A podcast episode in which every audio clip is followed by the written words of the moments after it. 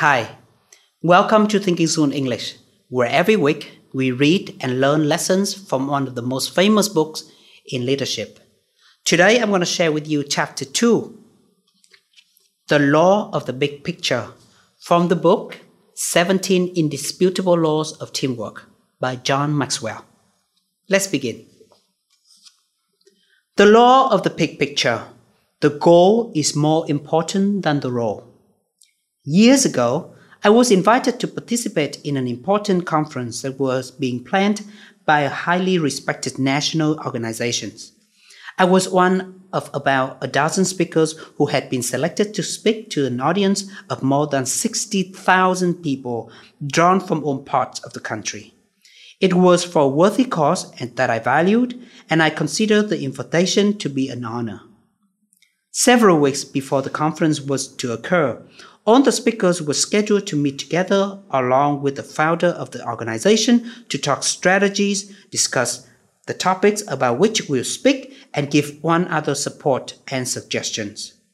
I was really excited about it because the group included some extraordinary leaders is promised to be an electric time, but the reality of the meeting turned out to be very different from what I expected. When we all got into a room together, it didn't feel like a strategy and support session. As we discussed the upcoming day, a few of the speakers seemed to be jockeying for position because they were good because they were good communicators, they understood that the speaking order, the time of day, and the amount of time allotted would make a big difference in how their messages would be received. The role each speaker was to play seemed to be a more interest than the goal of the conference. But I also noticed something else. When one speaker briefly informed us about his topic, I sensed immediately that his speech would be the real hinge-pin for the whole conference. All of the other messages would be subordinate to it. Yet, the man was not fighting for the best place. He wasn't jockeying. He didn't seem to want any part of that kind of maneuvering. In that moment, when everyone was focusing on himself, I realized that we had lost sight of the big picture of why we were there. So I said to the group about this speaker, I believe his message will be the difference maker in the lives of the people attending this conference. And I think the audience will receive it better if it's delivered when I am slated to speak.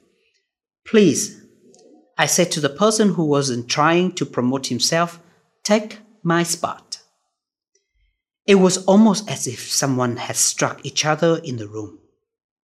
Suddenly, everybody regained perspective.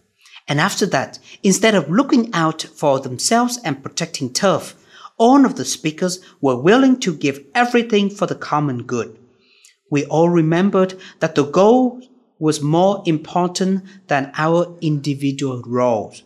That is the essence of the law of the big picture. Isn't it so true? Sometimes when you become a leader, we, uh, we tend to forget the big picture.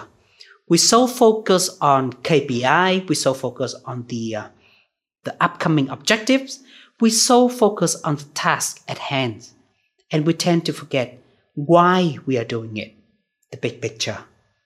I encourage you to read the rest of the chapter, The Law of the Significance, and find some personal lesson for yourselves and how you can become a better person and a better leader.